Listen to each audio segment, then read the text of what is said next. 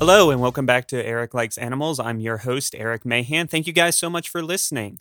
Before we get into today's species of the day, a bird that looks like it's about to tell you a joke or murder you in your sleep, we're going to talk a little bit about another conservation topic coal. Coal, the thing that parents threaten you with if you're bad before Christmas that Santa will bring you even going so far as to pretend when you're extra bad that they're calling Santa to encourage him to bring you coal. And then on Christmas Day, when nothing is there, acting like a middle manager everywhere. Oh, it's not my fault. Santa's the one who decided not to bring you coal. Now, Timmy, I know I called him, but if I didn't call him, I would have got in trouble. Because no matter what, Santa would have found out. Because he sees you when you're sleeping. He knows when you're awake. And if mommy didn't tell on you, well, she wouldn't now have an iPhone 13. But the bigger thing about coal right now is it's a major conservation tipping point. It's, of course, not good. It's very bad. it's not really great to have in the environment, but yet it's still around, and it is something that many conservationists and political advocates have been fighting over for many years. So let's dive in real quick into coal and why it seems to be so hard to transition away from. So, number one is really, we can't destroy coal 100% from the market just like that.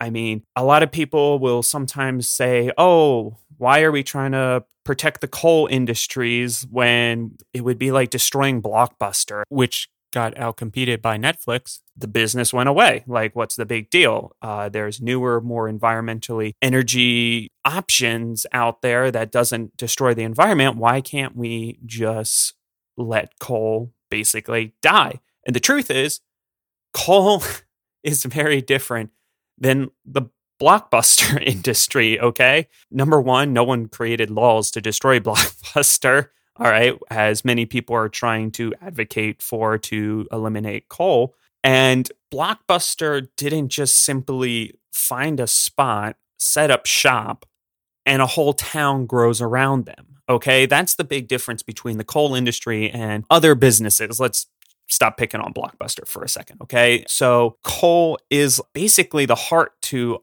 hundreds and hundreds and hundreds of towns across the country. I'm from Pennsylvania, so I can speak from experience by visiting some of these towns. By getting rid of the coal industry, you would actually be killing off the town since a majority of the residents there are part of the coal mining facilities. You may ask yourself, well, why don't they just simply move? Like, you know, don't they know that they're destroying the environment? So let's dive into that real quick.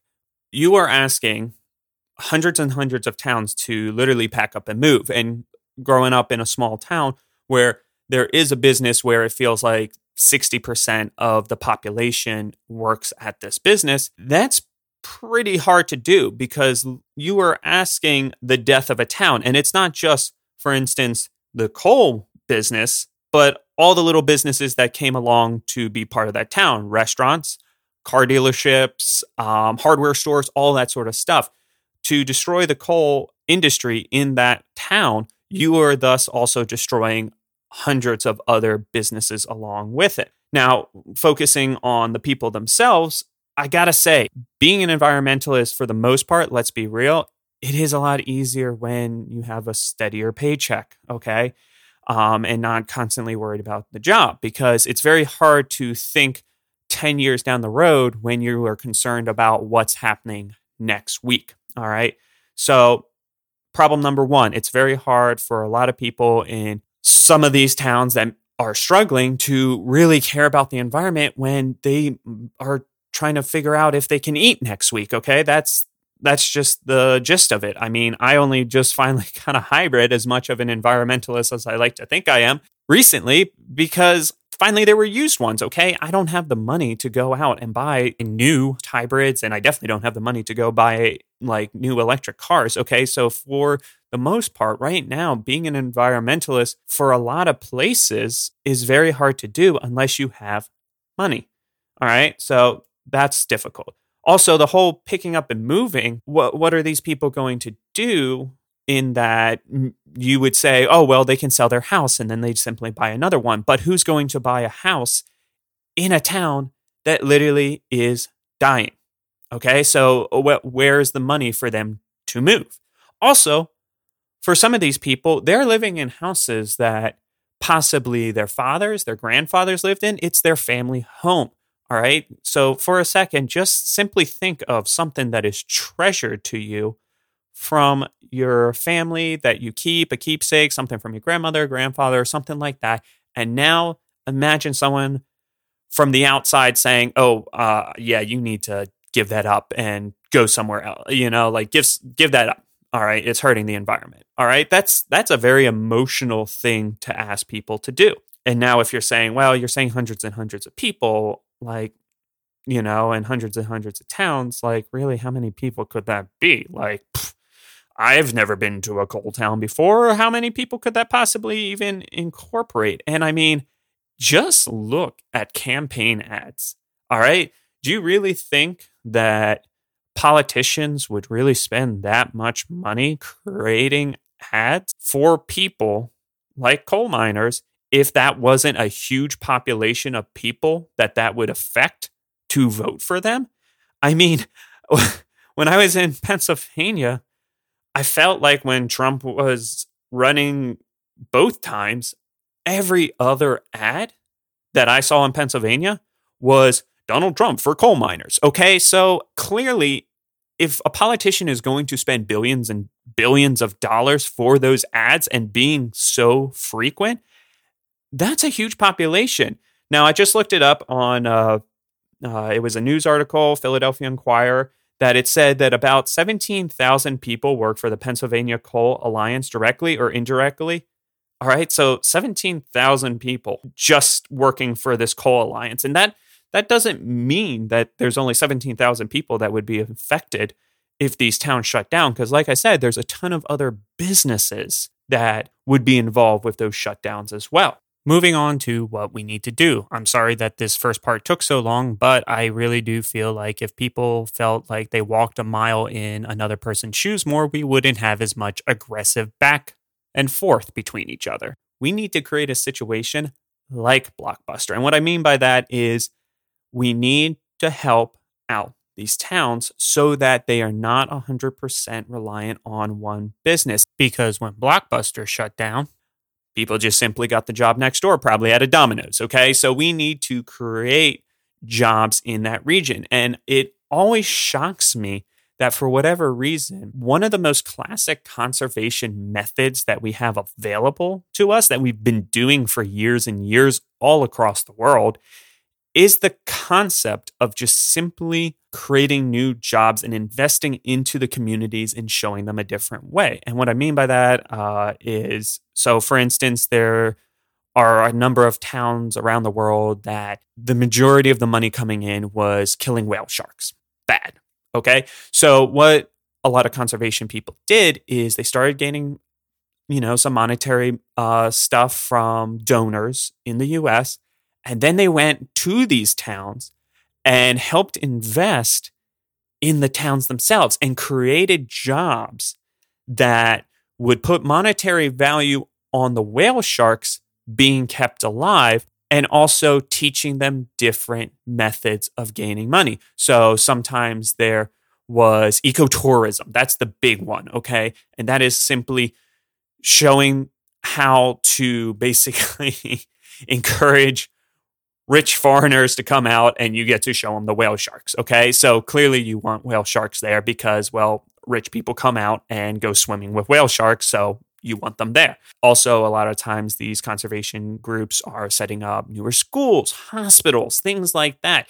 And the whole reason those conservation groups are there are for the whale sharks. So they want to keep the whale shark. I mean, there's tons of examples besides whale sharks, like deforestation, showing people how to make things that uh, burn better, brighter, and all that sort of stuff for cooking instead of going out and chopping down trees. Other animals, showing them ecotourism or giving them a different avenue of revenue for that area besides having to go out and kill the animals themselves. But yet, we can't seem to transition that thought to people in our own country. And I don't know if it's because we feel like, well, you're an American, clearly you can just pick up and move. And, eh, you know, a lot of these towns in foreign countries, like, where else are they going to move to? Like, it's the same situation everywhere. So we focus on fixing the problem at the source. Yet for people in our own country, we just tell them, hey, why don't you move?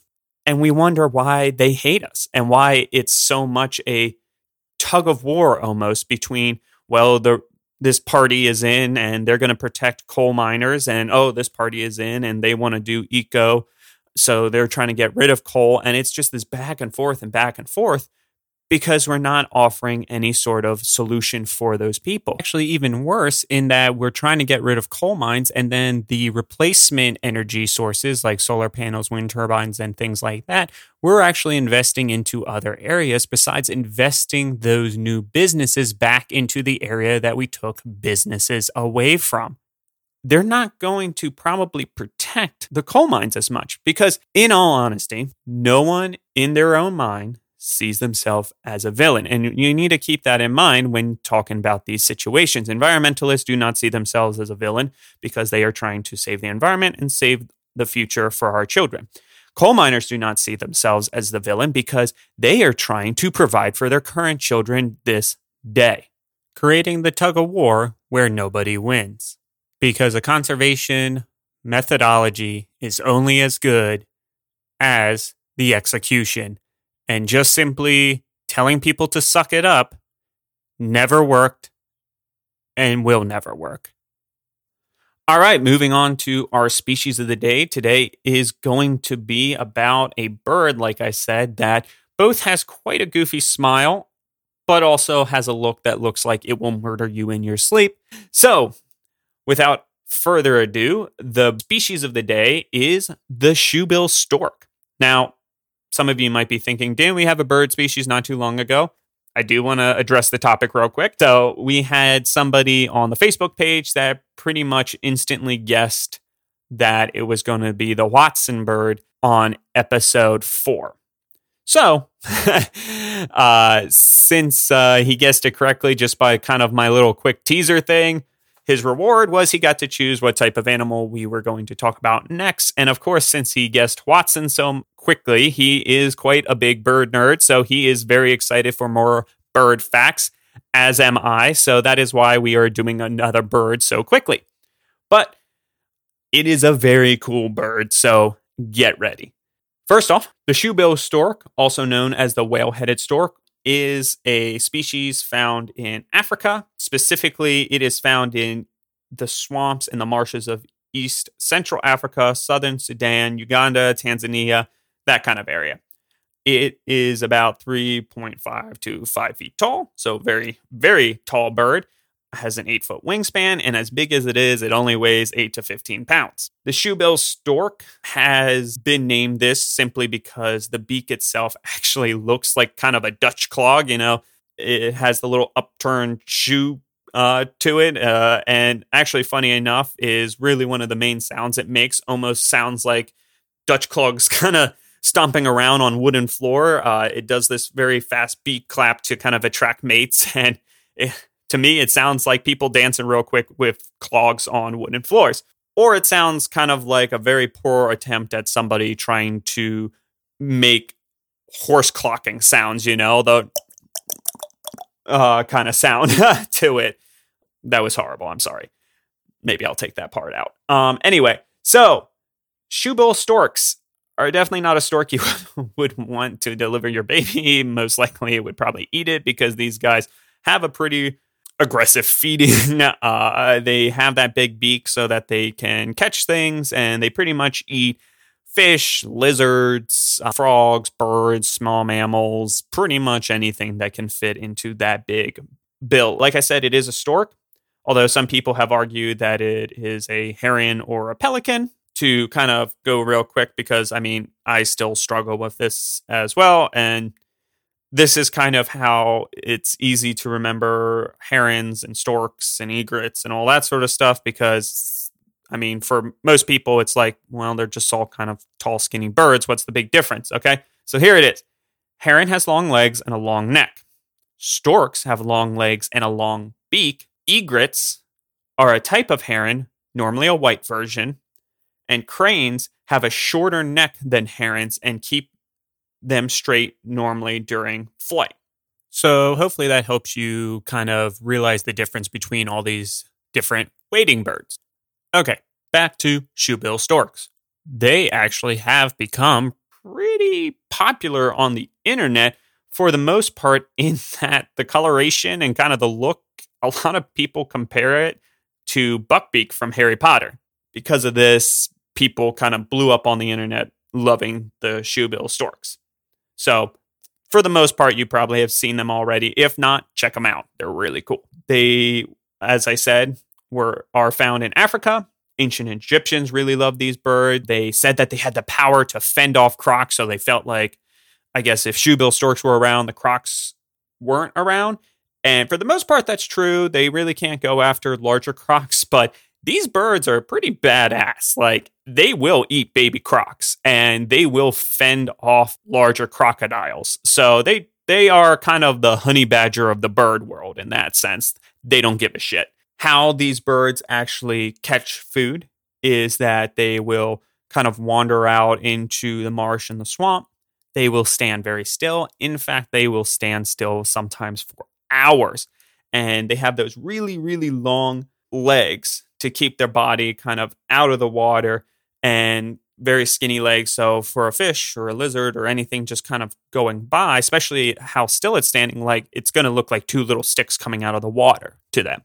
When a prey does come close enough to the stork, it will kind of launch itself into the water. They they call it a collapse, where a lot of egrets and stuff will kind of just kind of shoot their head down real quick and catch something. These guys it's graceful, but not graceful all at the same time, which is kind of a good description for the shoebill stork. It's graceful, but also not graceful. So it will launch itself in the water and grab things and just gobble them up with their big beaks. Like I said, pretty much anything that can fit in their beak, and even sometimes some things a little bit bigger. Uh, their beak and their skull is quite strong for this type of uh, fishing or hunting uh, because they are throwing a lot of force behind it a lot of times, sometimes to stun the prey. That's how much it's like getting punched by a rock. These birds are normally solitary. Even mated pairs will sometimes fish and kind of hang out away from each other. Unless it's nesting season, then they kind of hang out a little bit more. But let's just say they are those, they're kind of like the couples that have two separate beds or even two separate bedrooms because it's like, well, we're a couple, but we like our own separate spaces. We appreciate each other. We'll do some stuff together, but we need our space. The shoebill stork is very much that style of couple.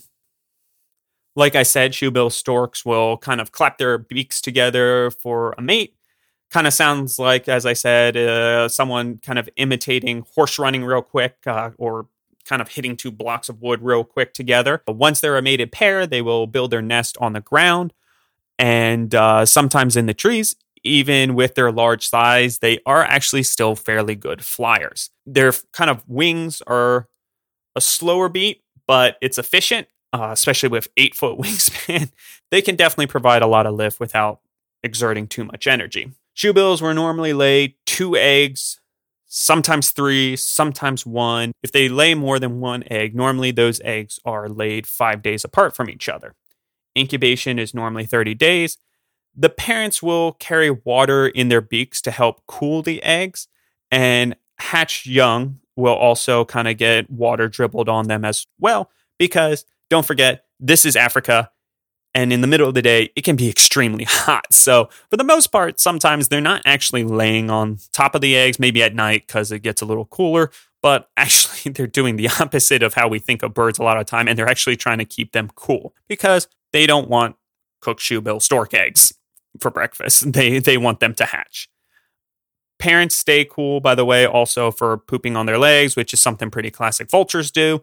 Also, shoebill storks can keep cool by simply opening up their mouth and their upper throat muscle actually can pretty much I don't want to say pulsate or, you know, just kind of move hot air out of them. So since they can't sweat, that's kind of their version. It's almost I guess the closest thing you could consider it is like a dog panting.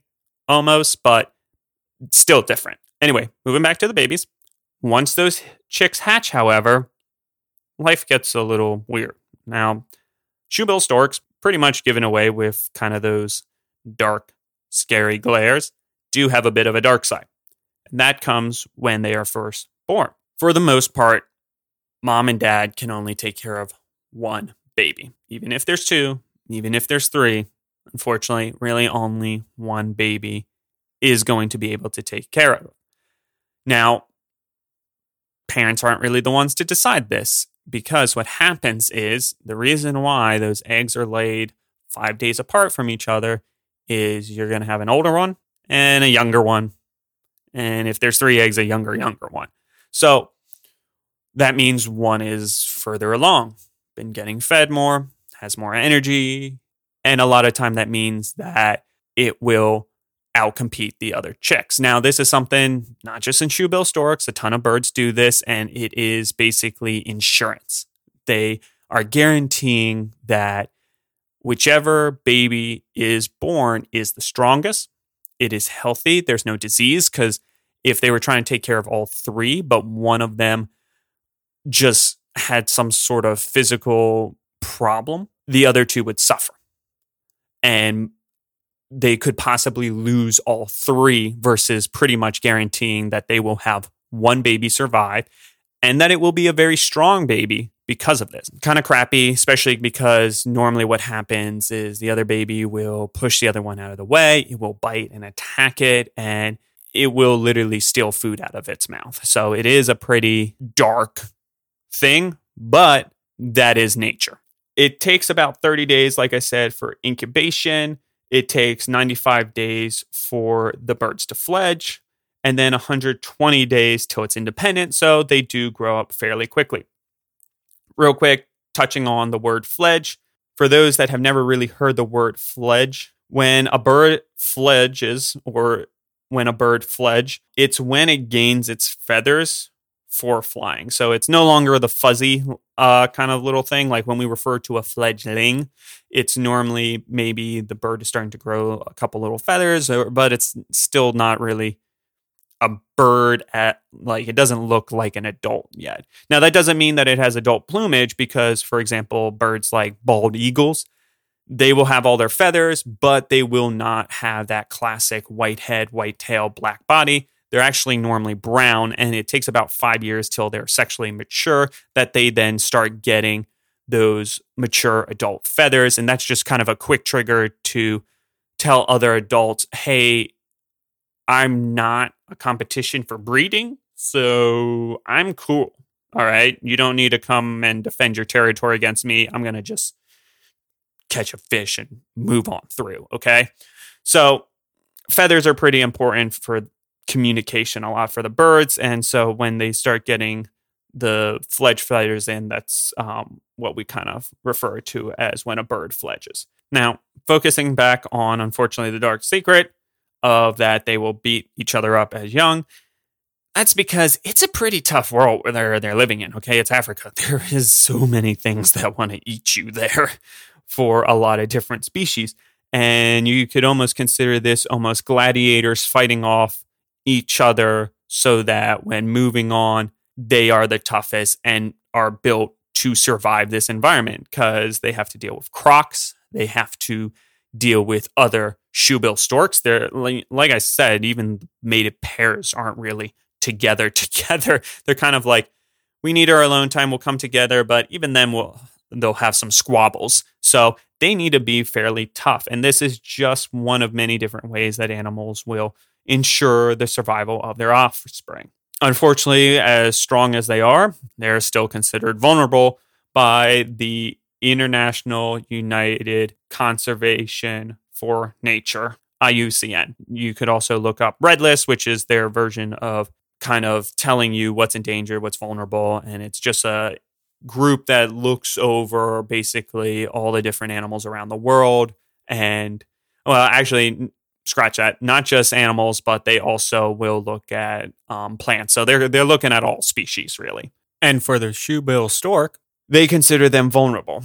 Uh, there is currently 3,300 to 5,300 adults in the wild.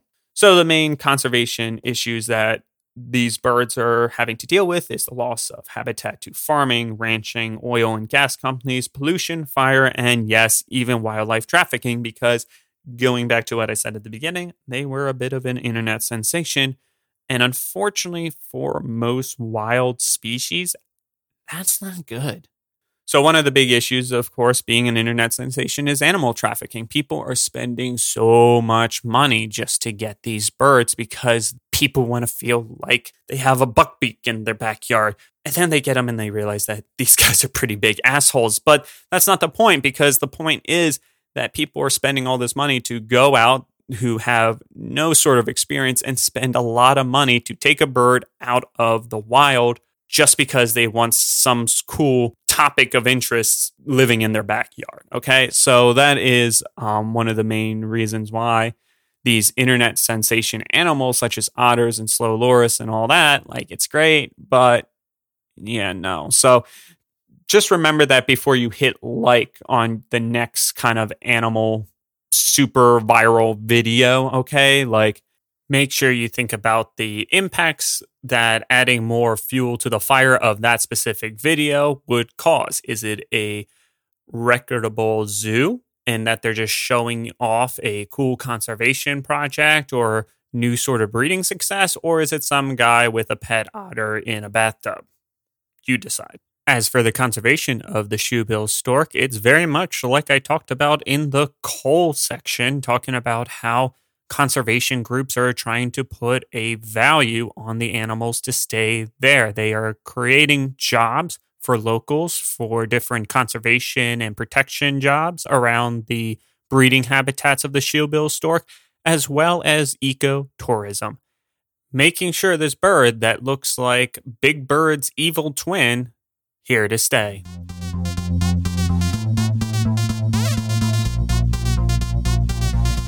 Thank you guys so much for listening once again. I'm Eric Mahan. This is Eric Likes Animals. Make sure you follow me on Twitter and Facebook so you can get more about the animals and different conservation topics that we talk about, as well as possibly winning the reward of choosing our next topic. I'm Eric Mahan. Thank you guys for listening so much. See you guys next time. See ya.